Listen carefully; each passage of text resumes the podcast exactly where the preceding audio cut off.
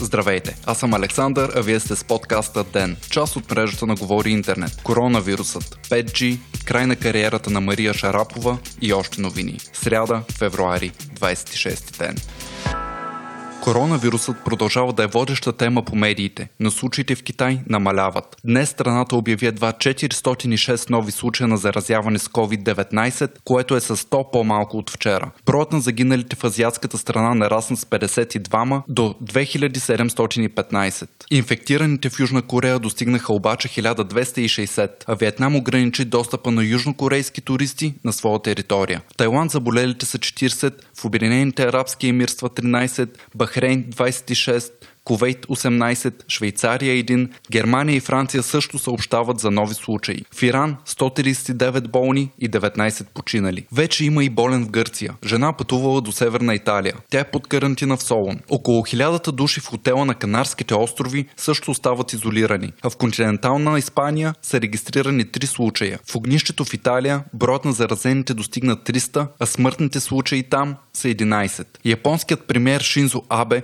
призова за двуседмично забавяне на големите спортни и културни събития и сподели, че бързото разпространение на COVID-19 може да застраши провеждането на Олимпийските игри в страната. Въпреки, че няма данни за заболели от вируса, Сан Франциско обяви извънредно положение и призова гражданите да се приготвят за потенциално разпространение на заразата. В Хонг-Конг пък властите ще раздават по 1280 долара на всички свои пълнолетни граждани с цел да облегчат финансовото бреме. Економиката на Хонг-Конг пострада заради протестите миналата година и последващия удар на коронавируса. Южнокорейската компания Samsung заяви, че ще дари почти 19 милиона долара за справяне с вируса в страната. Според CNN, американската биотехнологична фирма Moderna е доставила експериментална вакцина на американски правителствени експерти само 6 седмици след като започна работа по нея. Първоначалните тестове на потенциалната вакцина могат да започнат през април, но процесът по одобрение ще продължи поне една година. Ваксината ще бъде тествана на здрави хора, доброволци. От други големи биотехнологични фармацевтични компании също работят по създаването на вакцина. Новите технологии позволяват ваксините да се създават много по-бързо, но по-дълго време отнема именно тестването за безопасност и ефикасност. Модерна е успяла да направи ваксината само за 42 дни, което е рекорд. Тя е създадена с технологията mRNA, която когато се инжектира в тялото, кара имунните клетки да създадат точно този протеин, който показва на имунната система точните клетки на COVID-19. Все още обаче не е сигурно, че вакцината ще се окаже наистина ефикасна. При клинични тестове голяма част от експерименталните лекарства и вакцини се оказват негодни за производство.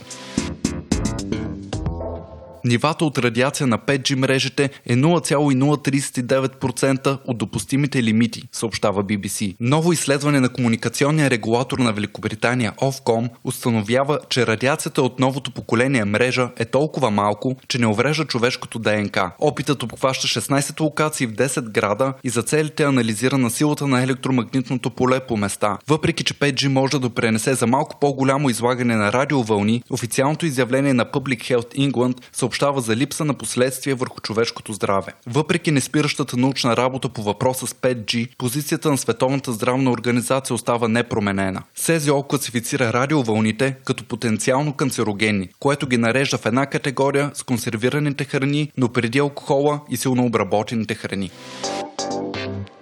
Шотландия ще е първата страна, която въвежда безплатни санитарни продукти, като дамски превръзки и тампони за цялото си женско население, съобщава Euronews. Предложението бе внесено още през 2017 от лейбаристката Моника Ленън, но едва сега то получи одобрението на парламента. Безплатните превръзки и тампони ще струват близо 29 милиона паунда на шотландския данакоплатец и са продължение на други социални инициативи в страната. През 2017 бяха гласувани безплатните санитарни продукти за училища, колежи и университети, а в началото на 2018 бяха отпуснати 4 милиона паунда за библиотеките. Според изследване на неправителствената организация Plan International UK, едно от 10 момичета на острова не може да си позволи санитарни продукти. При дамите между 14 и 21 процентът е 15, а в най-слабо развитите економики в света до 63% от жените не могат да си позволят дамски превръзки. По-рано тази година британското правителство също въведе подобна схема за всички образователни организации организации в страната. Две години след като позволи на жените да присъстват на стадионите и да шофират, Саудитска Арабия стартира първата дамска футболна лига, съобщава Reuters. Инициативата е част от реформите на принц Мохамед бин Салман и цели въвличане на нежния пол в спорта. Срещите ще се провеждат в столицата Риад и два други големи града. Друго решение от август 2019 позволи на жените над 21 да пътуват самостоятелно, да регистрират раждания, бракосъчетания и разводи. Въпреки позитивните стъпки за повишаване на равенството между половете, много активисти за женските права все още са държани в саудитски затвори. Според кореспондента по сигурност на BBC Франк Гарднер, задържането на хора е само малка част от постоянното нарушаване на човешките права в страната, която от десетилетия обвинявана в измъчвания, ограничаване на правната помощ на задържаните и насилствени самопризнания.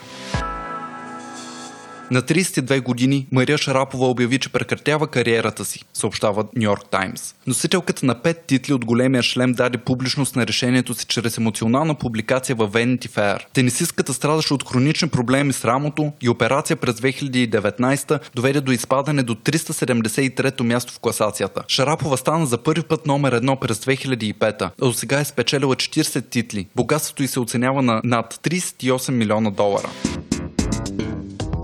Вие слушахте подкаста Ден. Ден е част от мрежата на Говори Интернет. Водещ Александър Николов, главен редактор Димитър Панайотов, аудиомонтаж Антон Велев. Ако искате да не изпускате епизод на Ден, не забравяйте да се абонирате в Spotify, Google Podcast или да не оцените в Apple iTunes.